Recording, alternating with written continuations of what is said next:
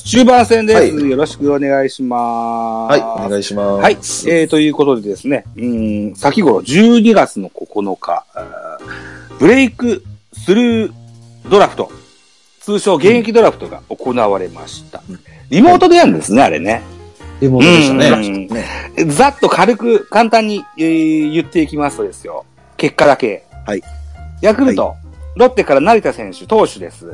獲得。DNA、中日から笠原翔太郎、投手獲得。阪神、うんソフトバンクから大竹幸太郎獲得。巨人、うん楽天からオコエルイ獲得。広島、巨人から利根千秋投手を獲得。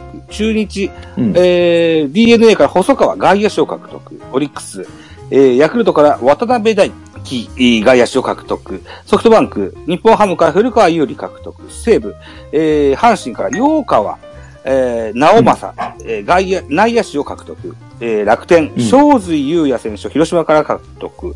ロッテ、えー、オリックスから大下、えー、聖一郎内野手を獲得。西ハム、西武から松岡、幸喜投手を獲得といった結果となりました。えー我々巨人ファンにとってはですね、えー、利根千秋を広島に出した。えー楽天からオコエルイを獲得したといった形になりました。この結果を受けて、えー僕は大変びっくりしました。うんオコエかと。ねえ。ねそうですね。思いましたね。ううんうんん。田中さん、どのような感想ですかえっと、まず、余談から、えーで、古川が一番人気やったらしいんですけど、あ、そうなんですか。はい。あの、これはまあ、古川、うん、巨人の最後の時からいいなと思ったんで、まあ、嬉しかったな、という話と、えーまあ、巨人の話としては、まあ、利根は、あまあ、厳しかったからいらんと、あいうところで、うんお声は、もしかしたらもう一発花咲かしてもおかしない選手なんで、まあ、美味しい現役ドラフトだったかな、とうん。うん、うん。うんいう印象ですね。まあ、だから、めでたしめでたしといった終わり方だったな、と巨人にとっては。うんんなるほどね。ジャガさんいかが見られました？あそうですね。まあ、この現役ドラフト自体が今回初めてだったので、どうなるかがすごく注目してたんですけど、まあ、結果として、あの、各球団、それなりの選手を出してきたんで、そうですね。うんあの、現役ドラフトの目的に沿ったような、うん、うん。いいものになったなっていうのが第一印象うですね。ーん。うんで特にね、前僕、僕らのあの、直前にやった回でも、はい名前出した、そこそこの選手が出てたんじゃないですか。うんですね、。そうですね。その DNA の細川とか、あ、うんそうそうそうそう。もう僕が一番欲しかったのは中日の笠原でしたけど、うん。あの、まあ、それぞれ各球団、なんか戦力外とは違う形の、うんまあ、ヨーカーもそうですよね。ですね。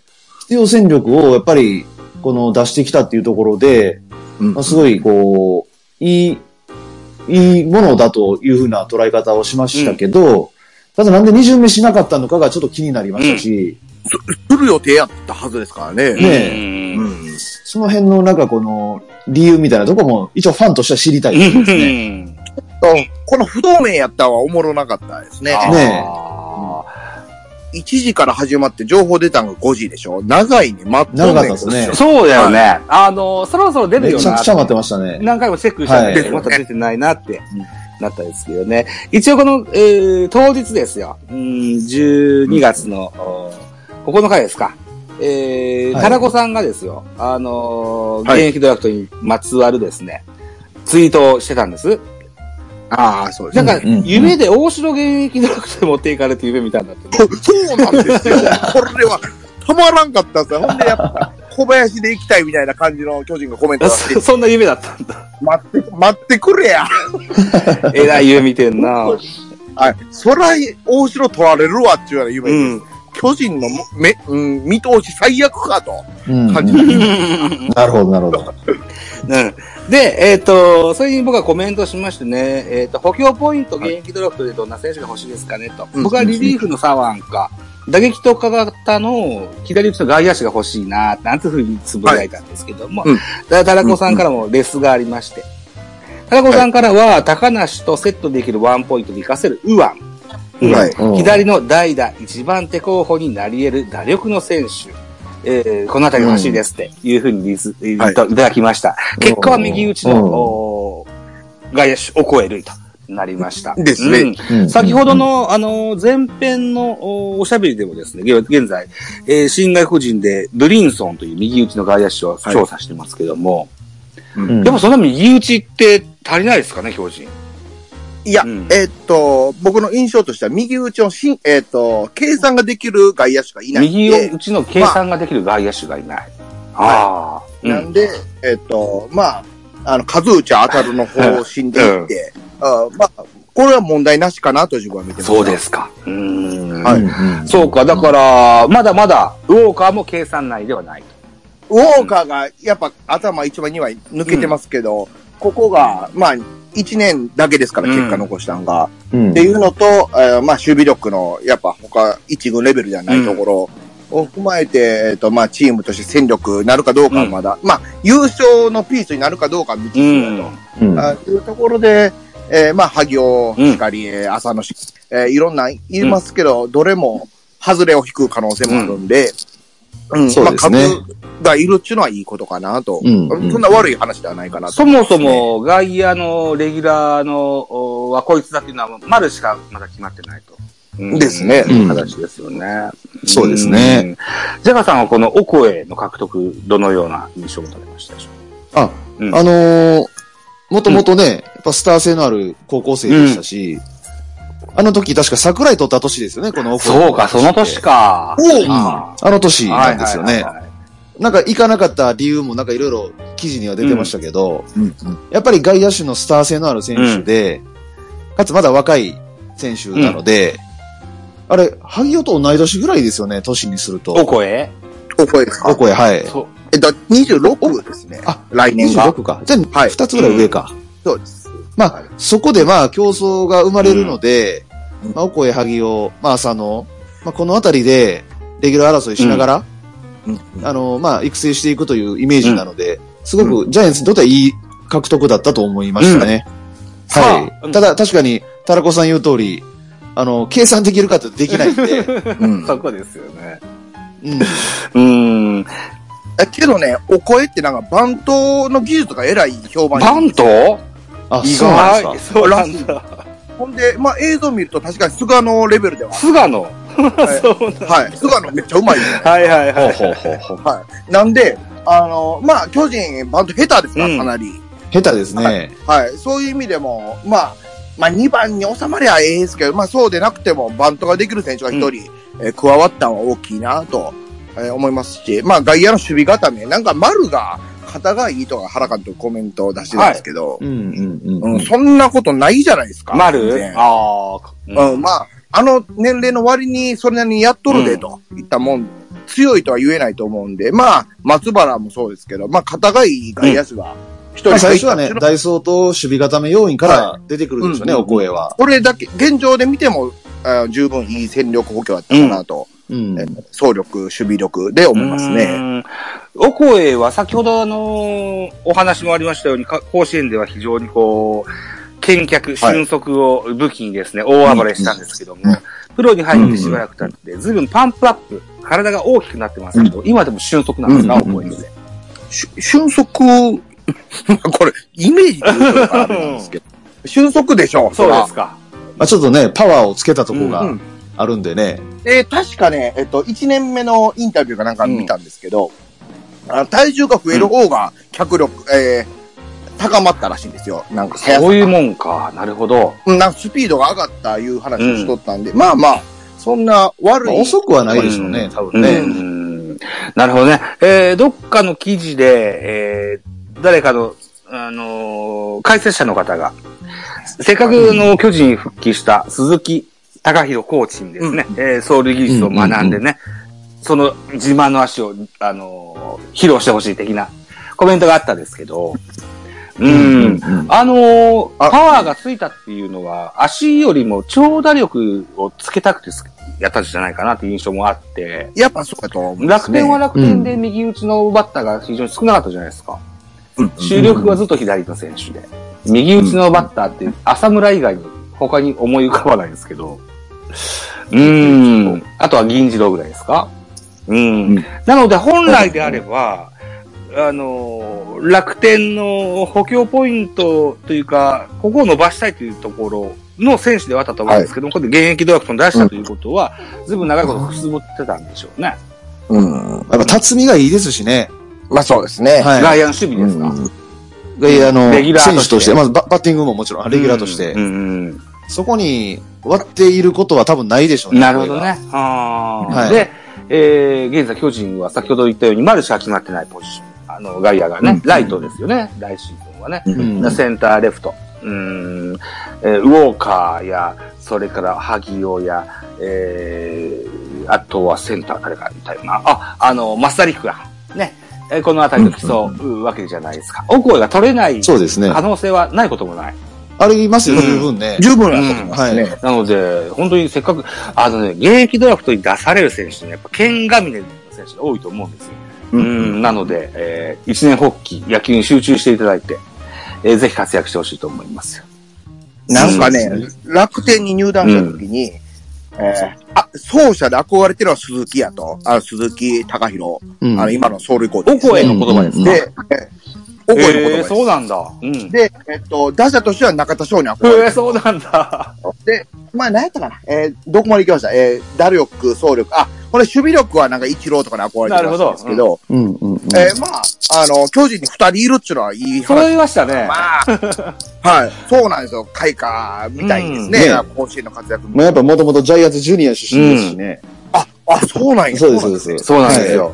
あのーそうか、じゃあ憧れてる選手が、二人も揃ってて、ね。で、元ジャイアンツジュニアで、かい、まあ、規制みたいなね、えはいー、。形になりますよね。うん。そうですね。なんか楽天時代、休みになったらそすぐ東京行ってたら。そうなんだはい。なんで、まあまあ、東京っていうの水に合うかなと。うん。うんまあ、友達関係うしていて。ん。原監督も言ってましたね。本当に今から競争だっていう言い方してましたし、うん。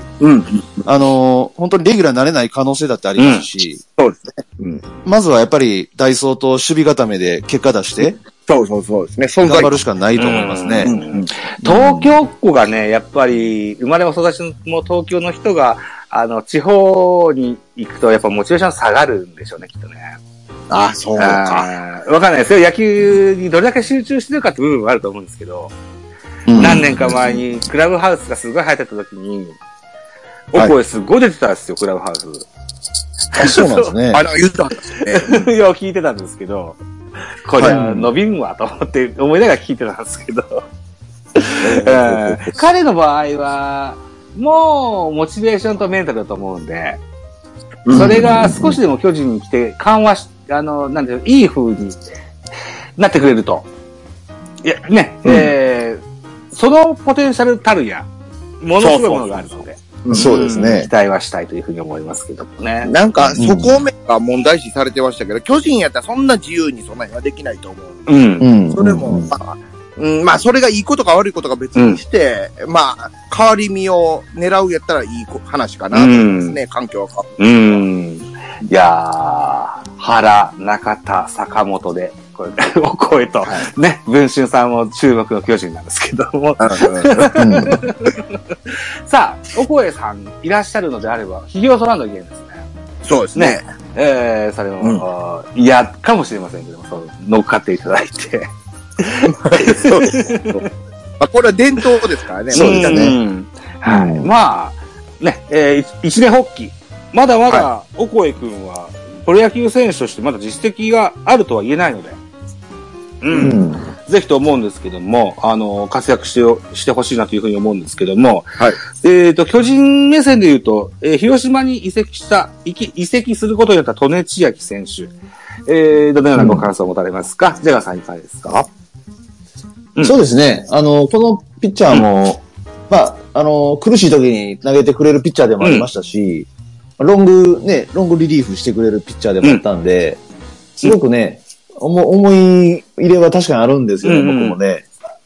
まあ、ただやっぱり、最近の状況を見ると、うん。そこまで活躍できるかというとちょっと難しいところもありましたので、はまあ、トレにしても新しい環境でやった方が確かにいいかもしれないなとは思いましたね。うん。